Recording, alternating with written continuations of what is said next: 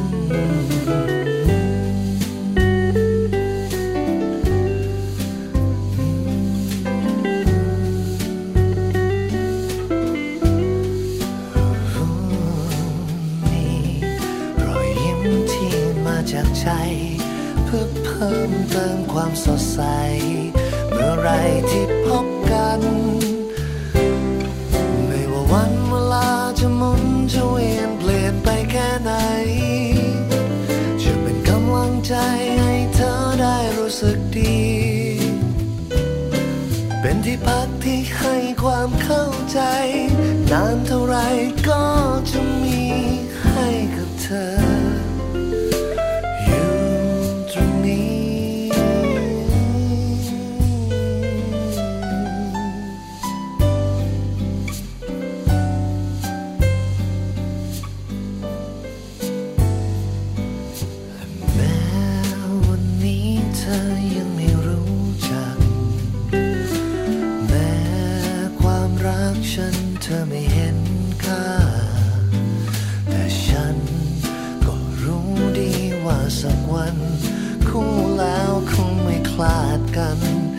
ฉันขอสัญญา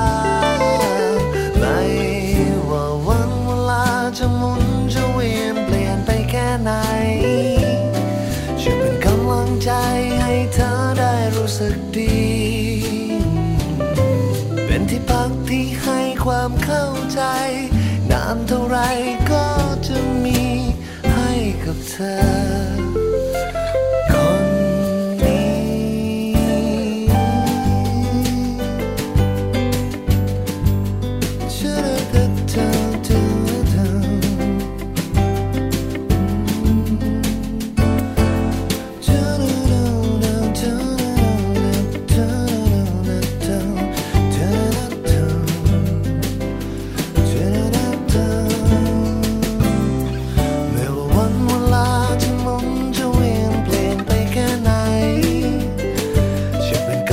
ใจ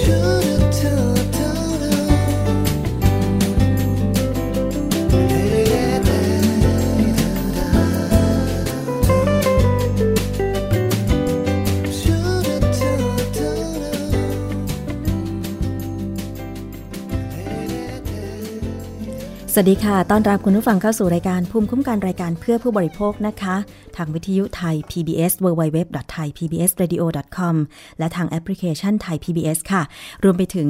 รับฟังได้ผ่านสถานีวิทยุที่เชื่อมโยงสัญญาณนะคะ ก็ได้แก่สถานีวิทยุชุมชนวัดโพธิ์บัลลังก์จังหวัดราชบุรี FM 103.75เมกะเฮิรตซ์สถานีวิทยุชุมชนปฐมสาครจังหวัดสมุทรสาคร FM 106.25เมกะเฮิรตซ์สถานีวิทยุชุมชนคนหนองหญ้าไซสุพรรณบุรี FM 107.5เมกะเฮิรตซ์นะคะ สถานีวิทยุชุมชนคนเขาวงจังหวัดกาฬสินธุ์ FM 89.5เมกะเฮิรตซ์สถานีวิทยุชุมชนคนเมืองลี้จังหวัดลำพูนค่ะ FM 103.75เมกะเฮิรตซ์แล้วก็สถานีวิทยุชุมชนเทศบาลทุ่งหัวช้างจังหวัดลำพูน FM 106.25เมกะเฮิรตซ์นะคะวันนี้ก็เป็นวันจันทร์นะคะ 12 กันยายน 2559 ดิฉันชนะทิพไพรพงศ์ก็อยู่เป็นเพื่อนคุณผู้ฟัง มีเรื่องราวดีๆ ที่จะมานำเสนอเป็นข่าวคราวความเคลื่อนไหวนะคะ เป็นความคืบหน้า ในกรณีของผู้บริโภคเรื่องต่างๆ ไม่ว่าจะเป็นเรื่องเล็กเรื่องใหญ่นะคะ ต้องมาติดตามกันเลยค่ะ เพราะว่าเราทุกคนคือผู้บริโภค ก็ยังย้ำอยู่เสมอนะคะว่า ถ้ามีเรื่องราวอะไรที่อยากจะให้ดิฉันไปเสาะแสวงหาข้อมูลข้อเท็จจริงมานำเสนอก็ยินดีนะคะ หน้าเว็บไซต์ของเราทางด้านขวามือค่ะ จะมีช่องทางการส่งข้อความเป็นไลฟ์แชทกันอยู่นะคะ ส่งข้อความกันเข้ามาได้ หรือว่าจะเป็น Facebook นะคะ ไปกดไลค์ที่ Facebook ของวิทยุไทย PBS ค่ะ facebook.com/thaipbsradiofan อันนี้ก็จะมีความเคลื่อนไหวของรายการต่างๆ ที่จะนำเสนอในแต่ละวันแต่ละครั้งด้วยนะคะ สามารถที่จะส่งเป็นข้อมูลมาได้ หรือว่าท่านที่รับฟังผ่านสถานีวิทยุที่เชื่อมโยงสัญญาณ จะฝากข้อมูลไว้ที่สถานีของคุณก็ได้นะคะ ที่คุณรับฟังอยู่ แล้วก็คงจะต้องรบกวนทางเจ้าหน้าที่สถานีช่วยรวบรวมประเด็นต่างๆ ส่งมาให้ดิฉันอีกทีหนึ่งเราจะร่วมกันนะคะที่จะกระจายข้อมูลข่าวสาร เพื่อเป็นความรู้แก่ประชาชนทุกๆคนค่ะ เอาละค่ะวันนี้นะคะ เป็นยังไงบ้างสำหรับในพื้นที่ต่างจังหวัด ในช่วงหน้าฝนเดือนที่ 9 ของปี 2559 หลายพื้นที่ยังคงมีฝนตกนะคะ อย่างกรุงเทพมหานครในช่วงเช้าวันนี้ก็ฝนตกปล่อยๆ ถนนอาจจะลื่นบ้างอะไรบ้างนะคะ ซึ่งตกต่อเนื่องมาตั้งแต่เย็นวันเสาร์เย็นวันอาทิตย์ที่ผ่านมา ส่วนที่ต่างจังหวัดก็เห็นในหลายพื้นที่จากการรายงานข่าวของผู้สื่อข่าวไทย PBS ก็มี น้ำนะคะที่ไหลเข้าท่วมพื้นที่ทางการเกษตร โดยเฉพาะที่แม่ฮ่องสอนนะคะ สะพานที่เป็นแหล่งการท่องเที่ยว สะพานไม้ใช่ไหมคะ ไม่แน่ใจว่าชื่ออะไรนะ แต่ว่ามันจะอยู่กลางทุ่งนา ปรากฏว่าออตอนนี้ก็มีน้ำท่วมนะคะ ซึ่งก็คงจะต้องระมัดระวัง โดยเฉพาะเรื่องของภูเขาที่มีดินสไลด์ลงมาปิดทับเส้นทางต่าง ระมัดระวังกันด้วยค่ะเดินทางในช่วงหน้าฝน ฝนตกถนนลื่น แล้วก็มีข่าวไม่ค่อยดีเลยคุณผู้ฟังสำหรับอุบัติเหตุปลายสัปดาห์ที่ผ่านมานะคะ อย่างเมื่อคืนเนี่ยมีเหตุหนึ่งที่ต้องนำมาเสนอคุณผู้ฟังนะคะ ก็คือ มีรถเก๋งคันหนึ่งค่ะ ขับอยู่แถวแถวถนนพหลโยธิน ปรากฏว่ากำลังจะเปลี่ยนเลนเข้า เลนซ้ายมือ แต่ว่ารถแท็กซี่ที่อยู่เลนซ้ายมือนั้น ไม่ทราบจังหวะไม่ได้หรือยังไงก็เลยไม่ได้เบรกให้เข้า ปรากฏว่าชนกันอย่างจัง แต่เรื่องไม่จบเท่านั้นนะคะ พอรถแท็กซี่ชนกับรถเก๋งมิตซูบิชิแลนเซอร์สีดำหมายเลขทะเบียนยอหญิงพอพาน 1918 แล้วนะคะปรากฏว่ารถมันหมุนไปชนฟุตบาท แต่ที่น่าเสียใจก็คือที่ฟุตบาท ซึ่งเป็นป้ายรถเมล์ที่นั่นเนี่ยนะคะ ป้ายรถเมล์ซอยวัดไผ่ตันถนนพหลโยธินเนี่ยมีหญิงสาวคนหนึ่งยืนรอรถเมล์อยู่ ชื่อคุณนภาพรวัย 25 ปีเป็นคนโคราช เธอโดนรถเก๋งที่ชนกับแท็กซี่เนี่ยมากระแทกเข้าอีกทีหนึ่งทำให้เธอบาดเจ็บ แล้วในที่สุดก็เสียชีวิตนะคะ คนขับรถเก๋งมิซูคันนั้นชื่อว่านายนัทวัฒน์ล้วนประจักษ์แล้วก็คนขับรถแท็กซี่ชื่อนายประยูนตันตินาคเจริญ แล้วก็มีชายไม่ทราบชื่ออีกคนหนึ่งที่ได้รับบาดเจ็บ น่าเสียใจจริง ๆ ค่ะคุณผู้ฟังคือ ชีวิตของผู้โดยสารแม้จะยืนรอ รถที่ป้ายรถเมย์แต่ก็ยังไม่ปลอดภัย ซึ่งก็เชื่อแน่ว่าคงไม่มีใครอยากให้เกิดอุบัติเหตุ แต่อยากจะให้ระมัดระวังกันมากกว่านี้ ไม่ทราบเหมือนกันว่าสาเหตุที่ชายคนที่ขับรถมิสูบิชินั้นเนี่ยจะขอเข้าเลนซ้าย มาด้วยความเร็วหรือไม่อย่างไร อันนี้คงจะต้องรอการสอบสวนของเจ้าหน้าที่ตำรวจ ขอแสดงความเสียใจกับญาติผู้เสียชีวิตด้วยนะคะ ยังไงถ้าเกิดว่าเรายืนรอรถเมย์เนี่ยนี่ก็เป็นอุทาหรณ์หนึ่งเหมือนกันว่า อย่าคิดว่ามันปลอดภัยร้อยเปอร์เซ็นอย่าคิดว่ายืนอยู่บนฟุตบาทแล้วมันปลอดภัยร้อยเปอร์เซ็นยังคงมีรถมาชนในขณะที่คุณยืนรอได้ เพราะฉะนั้นก็ระมัดระวังตัวกันตลอดเวลาก็แล้วกันค่ะ อย่างอีกกรณีหนึ่งที่เกิดขึ้น ที่บนฟุตบาทแถวแถวจตุจักร มีคนถ่ายคลิปไว้ได้ก็คือ มีชายคนหนึ่งถูกวินมอเตอร์ไซค์สองคนรุมทำร้าย เนื่องจากว่าชายคนดังกล่าวนั้นเนี่ย คอยไล่รถมอเตอร์ไซค์ที่ไปวิ่งเลนจักรยานที่เป็นวิ่งบนฟุตบาท ปรากฏว่าทำให้วินมอเตอร์ไซค์แถวจตุจักรไม่พอใจ เข้าไปรุมสกรัมชายคนดังกล่าว สุดท้ายค่ะ เจอตัวแล้วนะคะ วินมอเตอร์ไซค์สองคนที่ไปรุมทำร้ายคนที่กันไม่ให้รถจักรยานยนต์ไปวิ่งบนเลนจักรยาน แล้วก็บนฟุตบาทตำรวจตามตัวไปให้ปากคำมีการเผยแพร่เเรื่องนี้นะคะ ผ่านสื่อสังคมออนไลน์และเป็นข่าว เมื่อ 10 กันยายนค่ะพลตำรวจโทสานิตมหาถาวร รักษาราชการแทนผู้บัญชาการตำรวจนครบาล อันนี้เดินทางไปที่สอนอบางซื่อนะคะ ซึ่งเป็นพื้นที่เจ้าของพื้นที่ที่เกิดเหตุจตุจักรค่ะ ไปทำการสอบสวนวินจักรยานยนต์สองคนที่ไปทำร้ายพลเมืองดี ที่คอยกันไม่ให้รถมอเตอร์ไซค์วิ่งบนฟุตบาทเล่นจักรยาน อันนี้จำชื่อดีๆนะ นายปิยะพงโพจันวัย 28 ปี และนายสมศักดิ์พงกุลาบวัย 42 ปี ผู้ที่ขับรถวินจักรยานยนต์รับจ้าง ที่ไปรุมทำร้ายพลเมืองดี นะคะ อันนี้ถึงขั้นพลตำรวจโทสานิตไปสอบปากคำด้วยตัวเองเลยนะ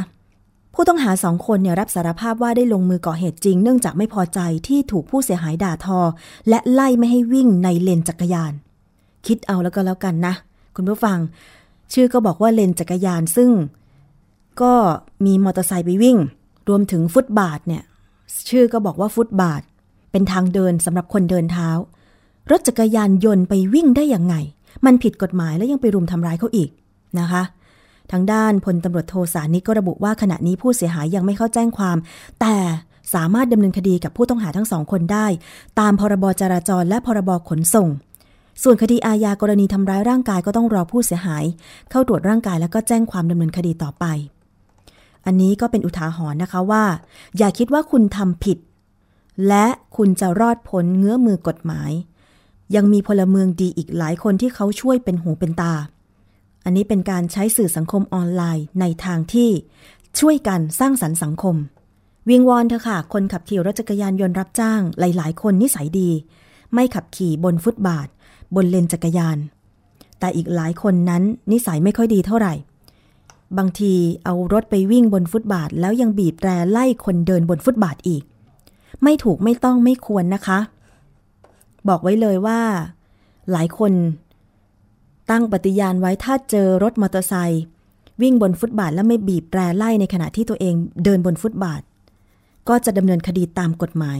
ดิฉันเองก็เช่นกันนะ แถวรามคำแหงนี่ ประจำต้องคอยถ่ายรูปถ่ายคลิปนะคะ แล้วก็ให้เพจสื่อสังคมออนไลน์ ช่วยกระจายข่าว ให้ไปถึงตำรวจ เพราะดิฉันก็เห็นใจตำรวจนะ กำลังเจ้าหน้าที่ก็ไม่พอจะมาไล่กวดขัน ในทุกตรอกซอกซอยทุกเส้นทางก็คงเป็นไปไม่ได้ มันอยู่ที่จิตสำนึกของคนขี่จักรยานยนต์จริง ๆ ไม่ว่าจะเป็นจักรยานยนต์รับจ้าง หรือจักรยานยนต์ของประชาชนทั่วไป เพราะบางคนคิดแค่ว่า เออ ฉันเอาขึ้นไปย้อนสอน บนฟุตบาทแค่สองซอยเอง แต่หารู้ไม่ว่าสองซอยนั้นเนี่ยคนก็เดินพลุกพล่าน ดีไม่ดีเนี่ยไปชนเอากับคนที่เดินบนฟุตบาท ถ้าเป็นดิฉันดิฉันไม่ยอมนะ เพราะฟุตบาทเป็นทางของคนเดิน ถ้าฟุตบาทไม่ใช่ทางของคนเดินไม่คนไม่สามารถเดินได้จะให้คนไปเดินที่ไหน ไปเดินบนถนน เดี๋ยวรถก็ชนก็หาว่าคนเดินบนถนนก็ผิดอีก มันเป็นที่ที่ไม่ควรเดิน เพราะฉะนั้นเนี่ยต้องเคารพซึ่งกันและกันนะ จะไปกลับรถไกลนิดไกลหน่อย คนที่ใช้จักรยานยนต์หรือรถยนต์ก็ต้องยอม อย่าไปเอาเปรียบคนอื่นเลยนะคะ อันนี้รณรงค์แล้วก็ขอร้องเลย เพราะไม่เช่นนั้นแล้วคุณก็จะเหมือนกับวินจักรยานยนต์ แถวจตุจักร มีคนบอกในสื่อสังคมออนไลน์บอกว่าวินจักรยานยนต์แถวจตุจักรนี่น่ากลัวมาก บางทีเหมือนเหมือนเป็นอิทธิพลอะใครเดินไปทำอะไรแบบไม่พอใจนี่ก็แบบหาเรื่องอะไรอย่างเงี้ย ดิฉันก็คิดว่าไม่ได้เป็นอย่างนี้ทุกคนนะ ดิฉันคิดว่ามีคนดีปะปนอยู่ เพียงแต่ว่าสิ่งที่เราเห็น สิ่งที่แสดงพฤติกรรมออกมามันมันไม่ดีคนก็เลยจำได้ เพราะฉะนั้นปรับเปลี่ยนพฤติกรรมตอนนี้ก็ยังไม่สายนะ คุณปิยพงษ์โพจันแล้วก็คุณสมศักดิ์พงกุลาบนะ อืม ค่ะ อีกเรื่องหนึ่งนะคะ มาดูกันที่โทรศัพท์มือถือ Samsung Note 7 Samsung Galaxy Note 7 กันบ้าง กรณีที่มีการประกาศเรียกคืนผลิตภัณฑ์ และระงับการจำหน่ายโทรศัพท์มือถือ Samsung รุ่น Galaxy Note 7 ทั่วโลกนะคะ จากบริษัทเจ้าของผลิตภัณฑ์ ด้วยเหตุผลด้านความปลอดภัยของแบตเตอรี่ หลายสายการบินในไทยก็ได้ประกาศแจ้งให้ผู้โดยสารห้ามเปิดใช้งาน รวมทั้งห้ามโหลดโทรศัพท์มือถือ รุ่นดังกล่าวไว้ใต้ท้องเครื่องบินด้วยค่ะ ซึ่งสายการบินที่ประกาศว่าห้ามเปิดใช้ โทรศัพท์ Samsung Galaxy Note 7 ในขณะที่โดยสาร บนเครื่องบินก็ได้แก่สายการบินไทย สายการบินไทยสมายบางกอกแอร์เวย์สายการบินนกแอร์แอร์เอเชียและแอร์เอเชีย X นะคะ แล้วก็นอกจากนั้นก็ห้ามเก็บโทรศัพท์ Galaxy Note 7 โหลดไว้ใต้ท้องเครื่อง แต่ให้พกติดตัวไปได้ ถ้าเอาพกติดตัวก็ห้ามเปิดใช้ในขณะที่ นั่งอยู่บนเครื่อง นะคะ แต่ว่าจะห้ามไม่ให้โหลดใต้ท้องเครื่อง และหากพบว่าอุปกรณ์อิเล็กทรอนิกส์ใด ๆ แตกหักเสียหาย มีอุณหภูมิสูงขึ้นอย่างผิดปกติหรือว่า หลุดเข้าไปในช่องว่างระหว่างที่นั่ง ก็ขอให้แจ้งพนักงงานต้อนรับบนเครื่องบินให้ทราบทันที ซึ่งก็ไปเป็นไปตามมาตรฐานความปลอดภัยสูงสุด ตามข้อกำหนดของสำนักงานบริหารความปลอดภัย ด้านการบินแห่งสหภาพยุโรป หรือเอียซ่านะคะ ซึ่งการประกาศแจ้งเตือนผู้โดยสาร สายการบินต่างๆ เกิดขึ้นค่ะ หลังจากที่นายจุลาสุขมานพอธิบดีกรมท่าอากาศยาน ผู้ปฏิบัติการแทนผู้อำนวยการสำนักงงานการบินพลเรือนแห่งประเทศไทย ลงนามข้อกำหนดเกี่ยวกับการใช้งานอุปกรณ์เครื่องมือสื่อสารโทรศัพท์สมาร์ทโฟนรุ่นดังกล่าว และเสนอให้สายการบินต่างๆนำไปพิจารณานะคะ เช่นเดียวกับนายนิตินัยสิริสมัทการ กรรมการผู้อำนวยการใหญ่บริษัทท่าอากาศยานไทย ในฐานะผู้บริหารท่าอากาศยาน 6 แห่ง ได้แก่สุวรรณภูมิ ดอนเมืองภูเก็ตเชียงใหม่ แม่ฟ้าหลวงและก็หาดใหญ่ ก็ได้ออกประกาศห้ามใช้งาน หรือชาร์จแบตเตอรี่โทรศัพท์เคลื่อนที่รุ่นนี้ก็คือ Samsung Galaxy Note 7 บนอากาศยาน แล้วก็ห้ามโหลดใส่กระเป๋า เก็บไว้เก็บไว้ใต้ท้องเครื่องด้วย รวมถึงห้ามนำแบตเตอรี่สำรองลิเธียม ที่มีความจุไฟฟ้าเกิน 32,000 มิลลิแอมขึ้นเครื่องด้วยนะคะ ขณะที่บริษัทซัมซุงในประเทศไทยก็ได้ออกแถลงการระบุค่ะ บริษัทได้คำนึงถึงความปลอดภัยของลูกค้า แล้วก็เร่งดำเนินการจัดส่ง Galaxy Note 7 ล็อตใหม่ ที่เป็นการผลิตใหม่ทั้งหมด เพื่อทยอยส่งไปยังประเทศต่างๆ โดยเร็วที่สุด แล้วก็แนะนำให้ลูกค้าที่ยังมีโทรศัพท์มือถือรุ่นนี้เครื่องเดิม ให้ปิดเครื่องไว้ก่อน และรีบเปลี่ยน หากล็อตใหม่มาถึง อันนี้ใครที่เพิ่งซื้อ Samsung Galaxy Note 7 ไปก็ปิดเครื่องไว้ก่อน แล้วก็รีบแจ้งศูนย์บริการขอเปลี่ยนเครื่องทันทีนะคะ ทั้งนี้เมื่อ 8 กันยายนที่ผ่านมาค่ะสำนักงานบริหารการบินแห่งชาติที่รับผิดชอบด้านการบินแห่งชาติของสหรัฐอเมริกาหรือ FAA ออกประกาศให้สายการบิน แนะนำผู้ใช้ Samsung Galaxy Note 7 หากจะนำสมาร์ทโฟนดังกล่าวมาด้วยก็ขอความกรุณาปิดเครื่องห้ามชาร์จแบตเตอรี่ แล้วก็ไม่โหลดอุปกรณ์ดังกล่าวไว้ในกระเป๋าสัมภาระ โดยต้องนำติดตัวขึ้นเครื่องไปด้วยหลังจากที่อเมริกามีการเผยแพร่ภาพ ว่ามีผู้ใช้โทรศัพท์ มือถือ Samsung Galaxy Note 7 ชาร์จโทรศัพท์ไว้ในรถยนต์หน้าบ้านตัวเองเนี่ยนะคะ แต่ปรากฏว่าเกิดระเบิดแล้วก็ไฟไหม้รถทั้งคัน อันนี้ก็จำต้องมีการเรียกเก็บ มือถือรุ่นดังกล่าวนะคะ เพื่อความปลอดภัยต่อผู้ใช้งานแล้วก็ผู้ที่อยู่แวดล้อมค่ะคุณผู้ฟังนะคะ อีกเรื่องหนึ่งก็คือเรื่องของไวรัสซิก้าค่ะ ตอนนี้เนี่ยนะคะในกรุงเทพมหานครพบพบว่ามี ผู้ติดเชื้อไวรัสซิก้าแล้วนะคะ สถานการณ์ผู้ป่วยและผู้ติดเชื้อไวรัสซิก้าพื้นที่กรุงเทพมหานคร มีจำนวนผู้ป่วยแล้ว 27 คนค่ะ แบ่งเป็น 2 กลุ่ม ก็คือกลุ่มผู้ติดเชื้อที่ต้องเฝ้าระวัง ซึ่งเดินทางมาจากจังหวัดที่มีการแพร่ระบาดของโรคจำนวน 5 คน ในจำนวนนี้ก็มีหญิงตั้งครรภ์ด้วย ที่ต้องเฝ้าระวังอย่างใกล้ชิดจนกว่าจะคลอดเพื่อติดตามพัฒนาการของทารกนะคะ โดยกลุ่มนี้กรุงเทพมหานครสามารถควบคุมโรคได้แล้วค่ะ ส่วนกลุ่มที่ 2 ก็คือกลุ่มผู้ป่วยและผู้ติดเชื้อ 22 คน เป็นผู้ป่วยซึ่งเป็นหญิงตั้งครรภ์เขตสาทรได้รับเชื้อจากสามี ที่ได้รับการตรวจวินิจฉัยโรคจากประเทศสิงคโปร์ว่าป่วยด้วยโรคติดเชื้อไวรัสซิก้า ล่าสุดคลอดลูกแล้วทั้งแม่แล้วก็เด็กปลอดภัย ที่เหลือเป็นผู้ติดเชื้อ 21 คนในพื้นที่ละแวกใกล้เคียง ไม่พบอาการป่วยรุนแรง ยังคงต้องเฝ้าระวังควบคุมโรคประมาณ 30 วัน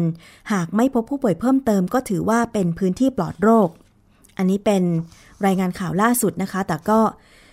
หวังว่าจะไม่ตื่นตระหนกกัน ก็อยู่ในการเฝ้าระวังของทางภาครัฐค่ะ มีวิธีแนะนำการปฏิบัติตัวเพื่อป้องกันไม่ให้ติดเชื้อไวรัสซิก้านะคะ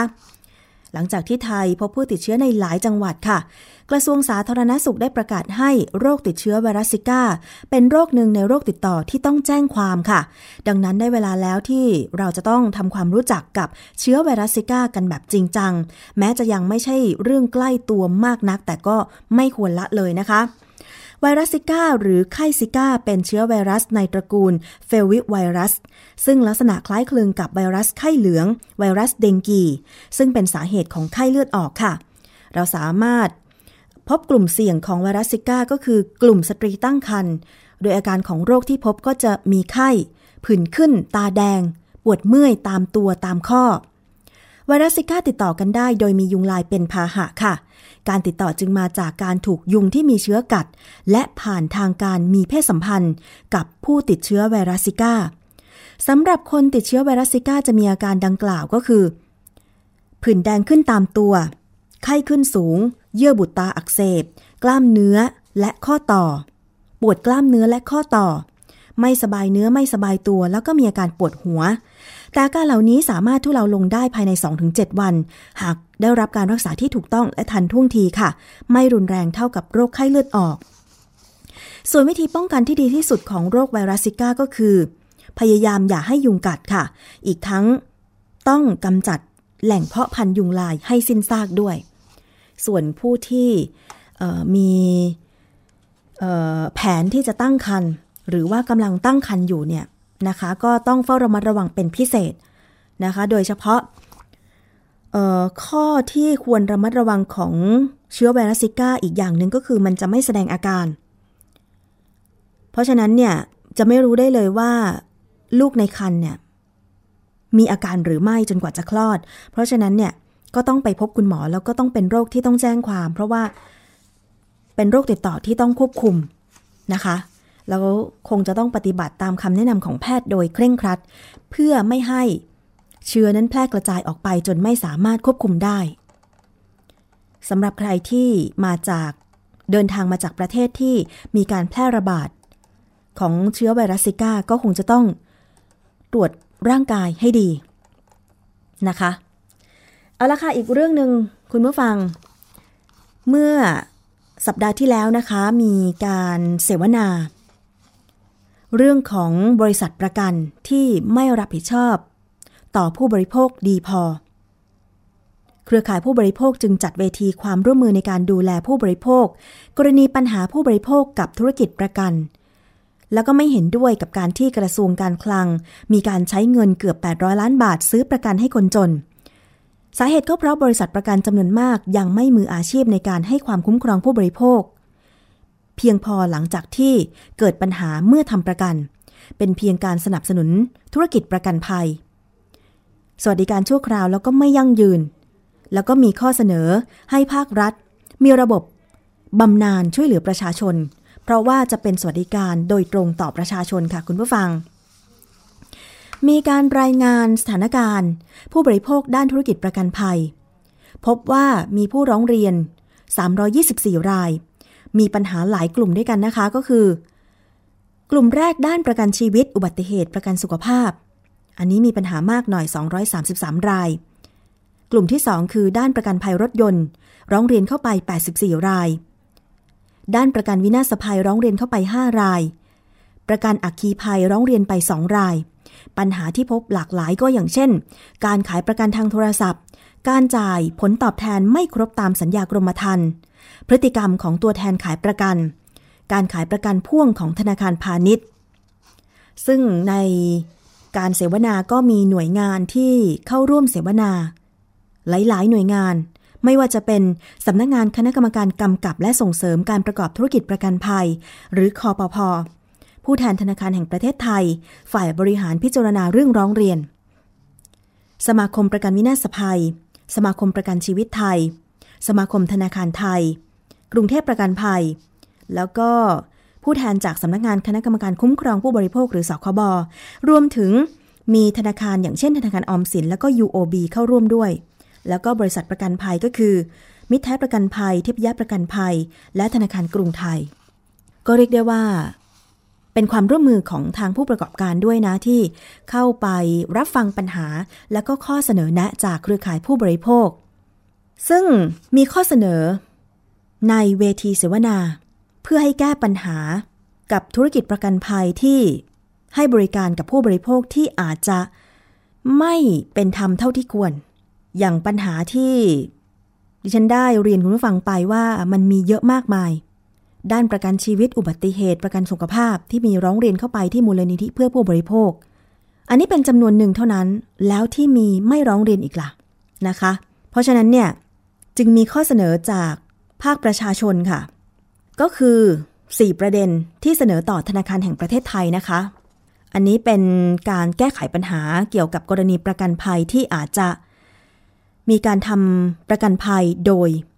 ธุรกิจสถาบันการเงินหรือว่าธนาคาร มีข้อเสนอ 4 ประเด็นก็คือ ขอให้ยกเลิกบัตร ATM บัตรเดบิตแบบมีประกัน ข้อเสนอที่ 2 ก็คือการทำประกันภัยคุ้มครองบ้าน ขอให้มีหลักเกณฑ์ที่ชัดเจน อย่างเช่น วางเงินดาวต่ำกว่าร้อยละ20 และต้องไม่จำกัดสิทธิ์ในการเลือกบริษัทที่ต้องการ อันนี้สำหรับใครที่ซื้ออสังหาริมทรัพย์หรือบ้านหรือคอนโดเนี่ยก็คงจะพอทราบว่า มันเหมือนเป็นการบังคับไกลๆว่า สถาบันการเงินที่เราไปขอกู้เงิน เขาจะต้อง ให้เราทำประกันภัยคุ้มครองบ้านด้วย บางทีเราก็ไม่มีทางเลือก เพราะธนาคารที่เราไปกู้เขาก็มีธุรกิจประกันภัยของเขาเอง เขาก็เลยบวกเพิ่มธุรกิจบวกเพิ่มค่ากรมธรรม์ให้เราต้องจ่ายด้วย คือเราไม่มีทางเลือกเลยนะคะ ข้อเสนอที่ 3 ก็คือการทำประกันชีวิต คุ้มครองสินเชื่อ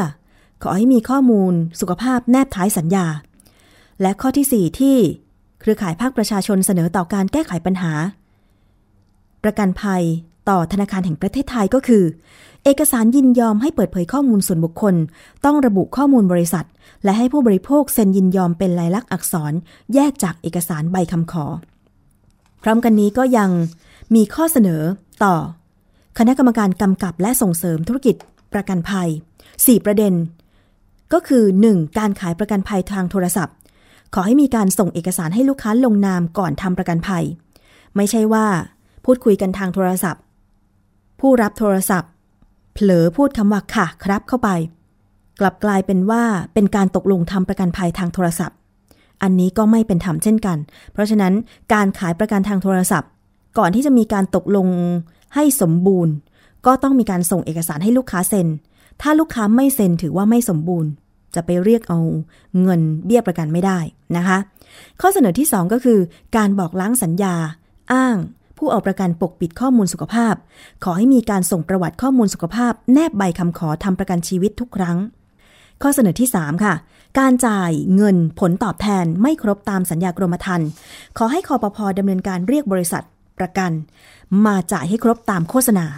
4. ก็คือ ปัญหาตัวแทนประกันทำผิด ขอให้คอปพอเรียกให้บริษัทประกันร่วมรับผิดชอบด้วย อันนี้เป็นข้อเสนอภาคประชาชนต่อคอปพอในฐานะที่เป็นหน่วยงานกำกับดูแล บริษัทประกันภัยทั้งหลาย ยังไม่หมดเท่านี้ค่ะคุณผู้ฟังยังมีรายละเอียดอื่น ๆ อีกมาก เกี่ยวกับปัญหาการทำประกันภัยในประเทศไทย เอามาติดตามกัน จะมีรายละเอียดที่เพิ่มเติม อย่าลืมติดตามกันให้ได้ค่ะ เอาละคุณผู้ฟังตอนนี้พักฟังเพลงกันสักครู่ เดี๋ยวช่วงหน้ายังมีนานาสาระกับคุณยศพรให้ฟังกันอีกนะคะ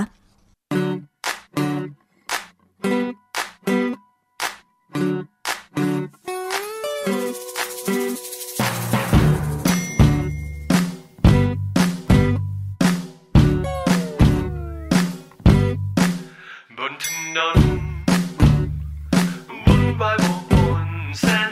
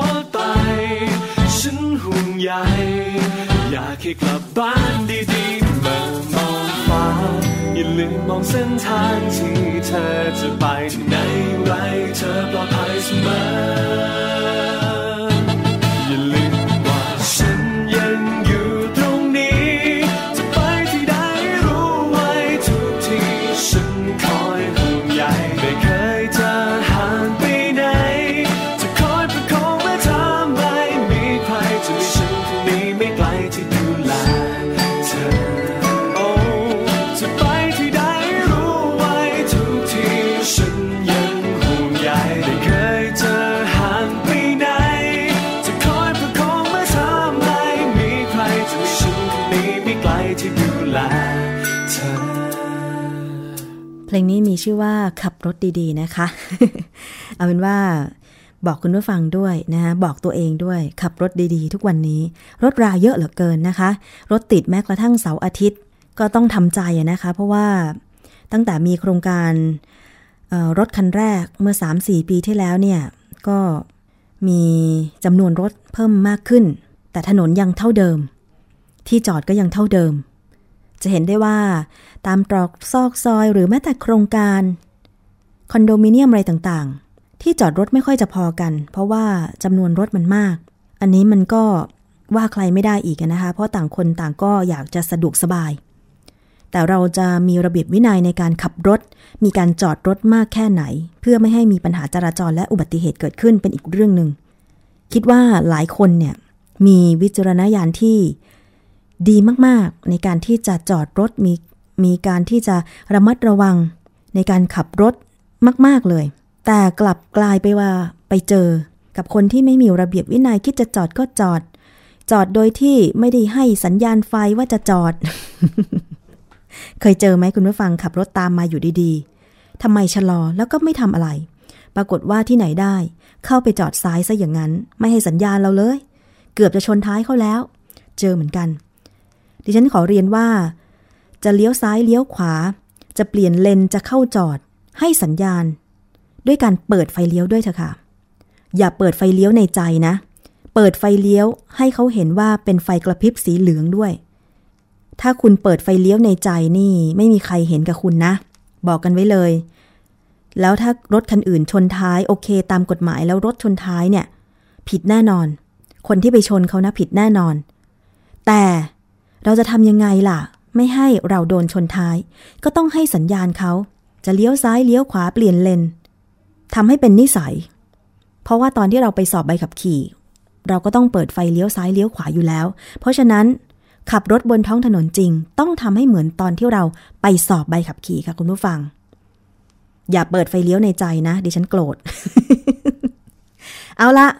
ตอนนี้มาฟังนานาสาระนะคะ ไปฟังซิว่าคุณยศพรพยุงสุวรรณ จะนำเสนอเรื่องอะไรค่ะนานาสาระ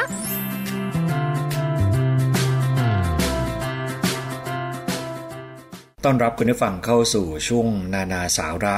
กับผมยศพรพยุงสุวรรณนะครับ วันนี้สิ่งที่นานาสาระจะมานำเสนอให้คุณผู้ฟังได้ติดตามรับฟังนะครับ ก็เป็นเรื่องที่เกี่ยวกับการ จัดฟัน คุณผู้ฟังจะสังเกตเห็นนะครับว่าเดี๋ยวนี้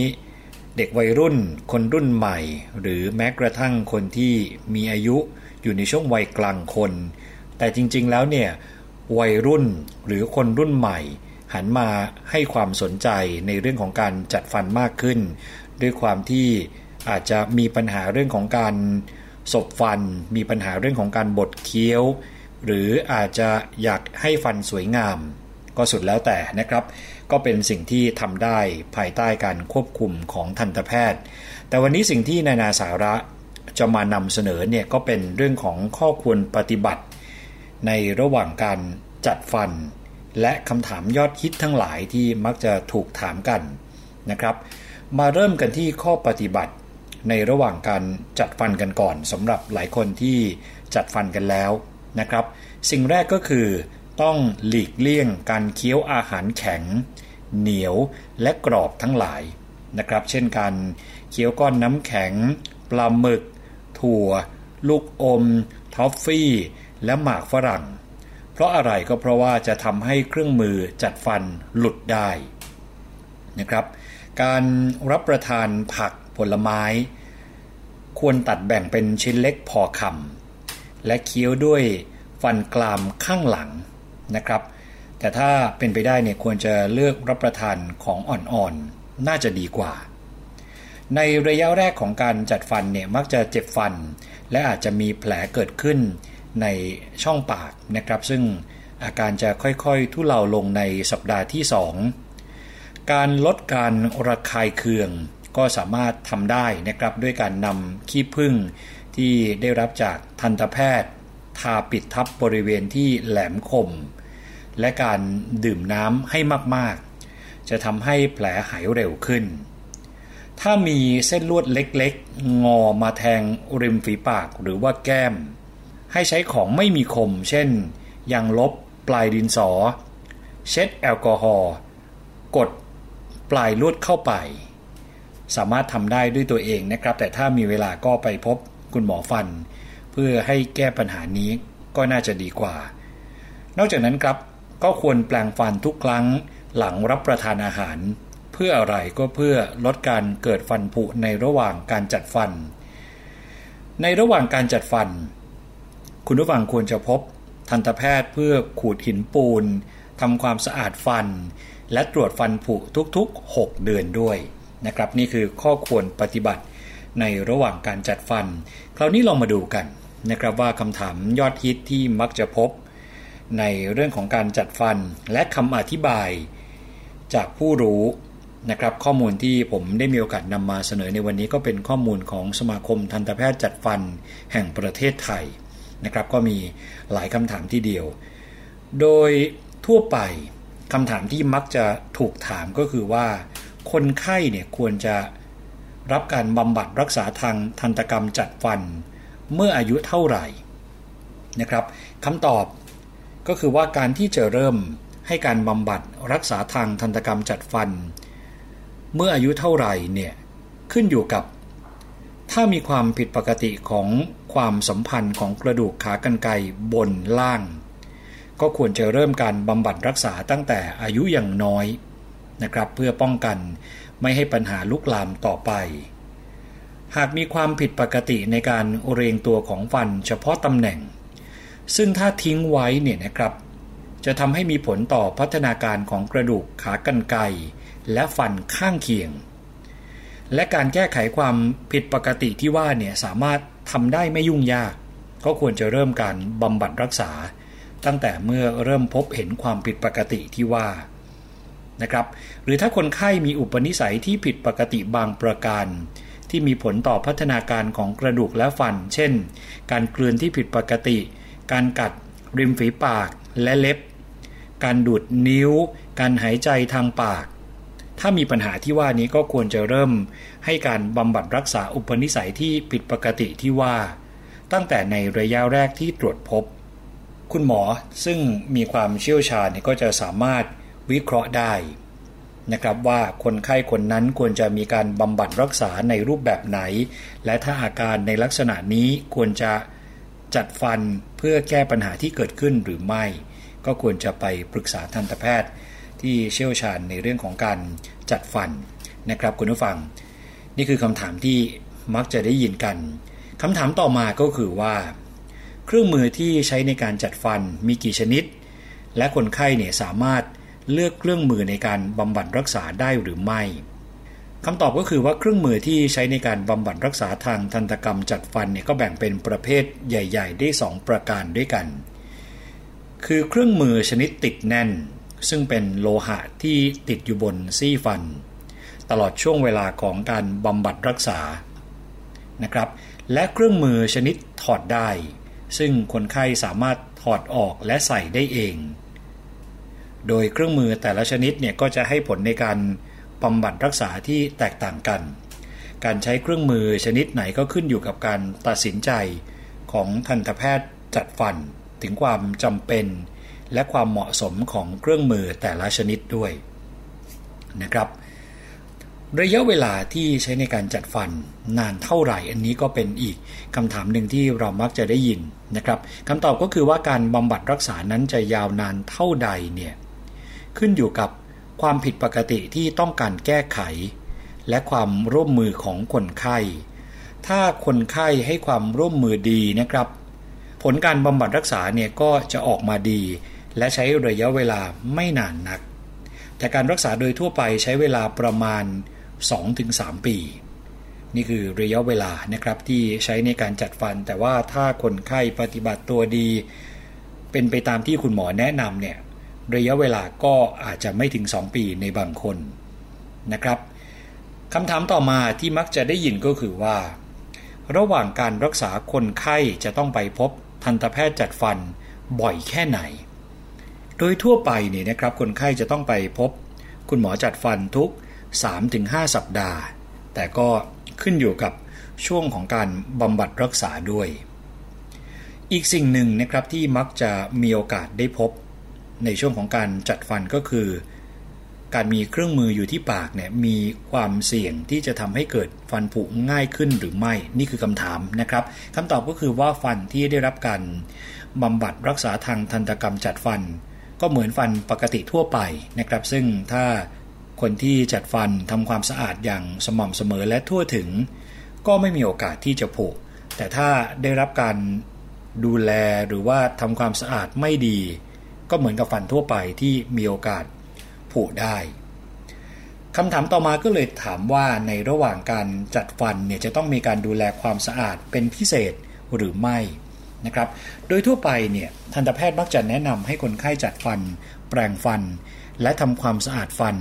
หลังอาหารทุกมื้อครับ ถ้าเป็นในกรณีที่ใช้เครื่องมือชนิดถอดได้ ก็ให้ทำความสะอาดเครื่องมือด้วยยาสีฟัน และแปรงสีฟันร่วมด้วย นอกจากนี้ก็ควรงดเว้นอาหารรสหวานหรือติดฟันนะครับ ในรายที่ใช้เครื่องมือชนิดติดแน่นเนี่ยควรจะงดเว้นอาหารกรอบและแข็ง เช่น ถั่วต่างๆ หรือว่าน้ำแข็งนะครับ เพราะว่าก็มีโอกาสที่จะทำให้เครื่องมือที่ติดอยู่กับฟัน หลุดออกมา ก็จะส่งผลทำให้การบำบัดรักษายุ่งยาก และไม่ได้ผลเท่าที่ควร ค่าใช้จ่ายในการจัดฟันแพงหรือไม่นะครับ นี่คืออีกหนึ่งคำถามยอดฮิต โดยค่าใช้จ่ายในการจัดฟันเนี่ยก็จะแตกต่างกันไปบ้างขึ้นอยู่กับชนิดของการบำบัดรักษาและระยะเวลาในการบำบัดรักษา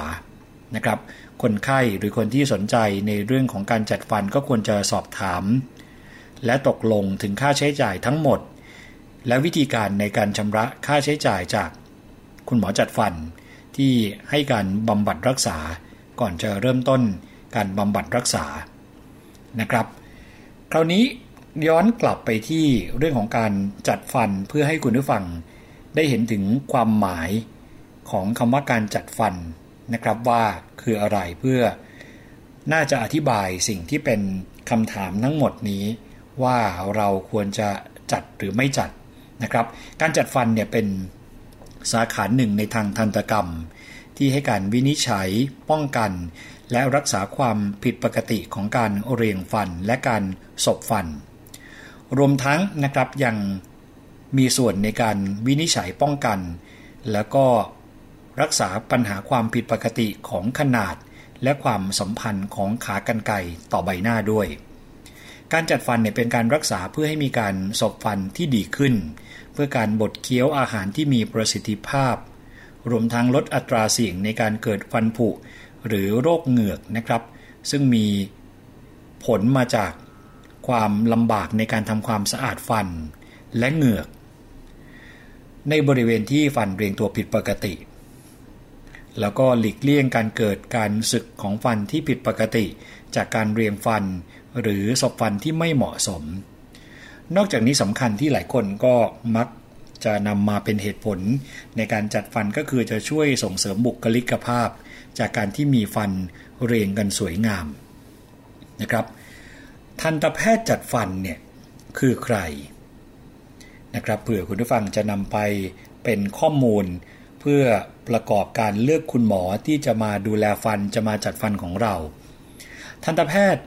ที่ให้การรักษาทางด้านทันตกรรมจัดฟันเนี่ยนะครับก็คือ คุณหมอฟันที่ได้รับการศึกษาต่อเฉพาะทางจัดฟัน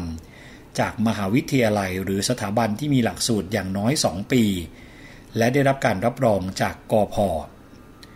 เพื่อให้มีความรู้นะครับความสามารถในการวินิจฉัย ป้องกัน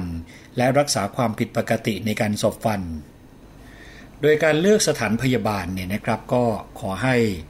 คุณผู้ฟังเนี่ยพิจารณาจากปัจจัยหลาย ๆ อย่างประกอบกัน เช่นอะไรบ้างก็เช่น ค่าใช้จ่าย ความสะดวกในการเดินทาง คุณหมอที่ให้การรักษานะครับนำข้อมูลเหล่านี้เนี่ยมาประกอบกัน โดยทั่วไปสถานพยาบาลของรัฐ จะมีค่าใช้จ่ายต่ำกว่าคลินิกเอกชน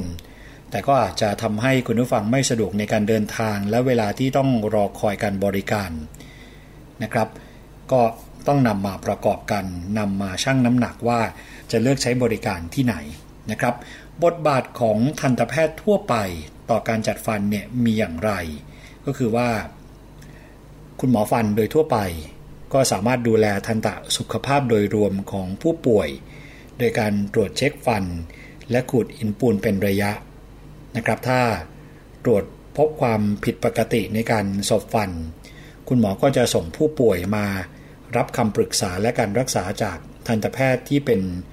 คนให้การรักษาทางด้านทันตกรรมจัดฟันนะครับ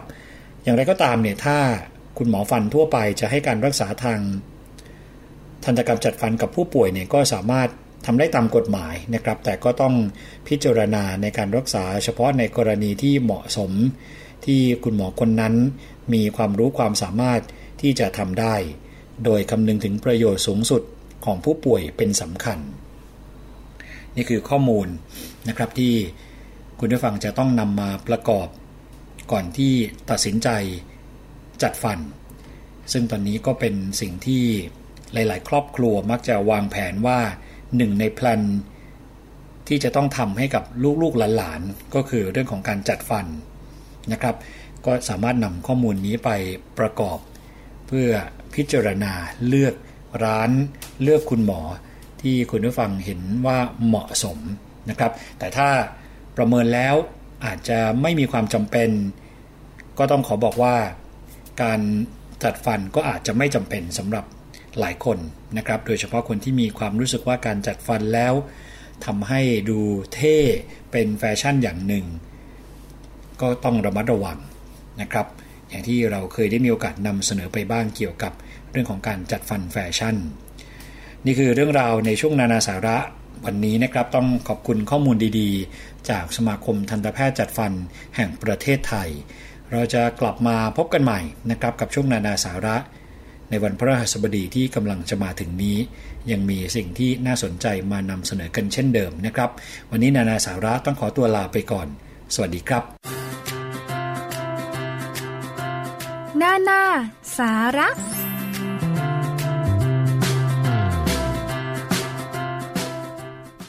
ค่ะนี่ก็คือ นานาสาระสำหรับวันนี้นะคะ ก็เป็นข้อมูลดีๆ เกี่ยวกับเรื่องของการจัดฟันใช่ไหมคะอืม ใครที่คิดจะจัดฟันตอนนี้ ก็ต้องมีข้อมูลกันพอสมควรนะ โดยเฉพาะจะไปจัดกับหมออะไรดี ค่าใช้จ่ายเท่าไรอะไรอย่างนี้เป็นต้นนะคะ อันนี้เป็นเรื่องสำคัญหลักๆ เลยก็ว่าได้เนาะเอาละคุณผู้ฟังตอนนี้ก็มีอีกเรื่องหนึ่งค่ะ ก่อนทิ้งท้ายกันไป เมื่อสักครู่ดิฉันได้นั่งเปิดดูคลิปใน Facebook ก็เป็นคลิปของเพจโอพาทีวีนะคะ น่าจะใช่แหละ เป็นวิดีโอใหม่ ชื่อว่าไทยจ๋าเรื่องของจิตสำนึก ในคลิปนี้เนี่ยก็มีการนำภาพเปรียบเทียบกัน ระหว่างความมีระเบียบวินัยของคนญี่ปุ่น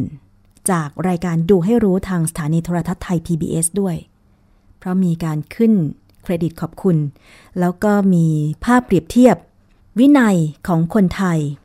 จากสถานีโทรทัศน์อื่น ๆด้วย คุณผู้ฟังในคลิปนี้เป็นเรื่องจริงทั้งนั้นเลยที่เกิดขึ้นจริง ที่ญี่ปุ่นเนี่ยพื้นฐานของประเทศก็คือวินัย แต่ว่าที่ไทยเนี่ยเขาบอกว่าพื้นฐาน คือความเห็นแก่ตัวคำพูดนี้เกินจริงไปหรือเปล่า พอดูคลิปแล้วเนี่ยนะคะ ไม่ว่าจะเป็นวินัยจราจรโดยเฉพาะ คนขับมอเตอร์ไซค์ที่ขึ้นไปวิ่งบนฟุตบาท ไม่เกินจริงเลยใช่ไหมคะ กับคำว่าเห็นแก่ตัว ทั้งๆทที่ขับไม่ได้สวนเลนด้วยนะ คือสวนเลนก็เป็นอีกเรื่องหนึ่ง บางคนเนี่ยขึ้นไปวิ่งบนฟุตบาท เพราะว่าพื้นผิวจราจรเนี่ยรถติด โดยเฉพาะถนนที่ดิฉันก็ผ่านทุกวัน นั่นก็คือเรียบทางด่วนรามอินทราอาจนรง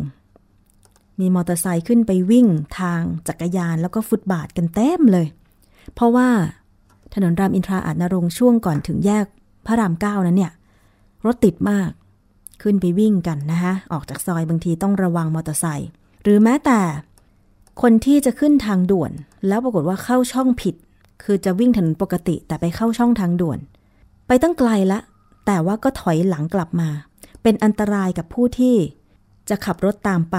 แล้วก็มักจะมีคำแก้ตัวต่างๆ นานาในโซเชียลมีเดีย อย่างเช่น ก็ขอให้ทำไปเถอะ เพราะว่าก็ไม่เห็นใครจะแก้ปัญหารถติดได้ อะไรประมาณนี้เป็นต้น ทุกคนที่ทำผิดมักจะหาคำมาแก้ตัวเพื่อให้ตัวเองดูดี ซึ่งตรงนี้เขาก็ขึ้นไว้ว่า มันอยู่ที่สามัญสำนึกล้วนๆ ไม่ว่าจะเป็นไปสถานที่ท่องเที่ยวแล้วก็ทิ้งขยะ ไปดูหนังก็ทิ้งขยะไว้โรงหนังแบบนี้เป็นต้น กลับรถในทางที่ห้ามกลับ อันนี้ก็หมายถึงไม่มีวินัยและมักง่ายเห็นแก่ตัว ลองไปดูนะสำหรับในเพจของโอภาทีวี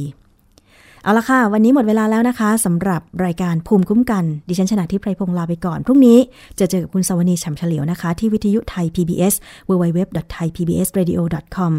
กลับมาใหม่วันพฤหัสบดีค่ะ สวัสดีค่ะ เกราะป้องกัน เพื่อการเป็นผู้บริโภคที่ฉลาดซื้อ และฉลาดใช้ ในรายการ ภูมิคุ้มกัน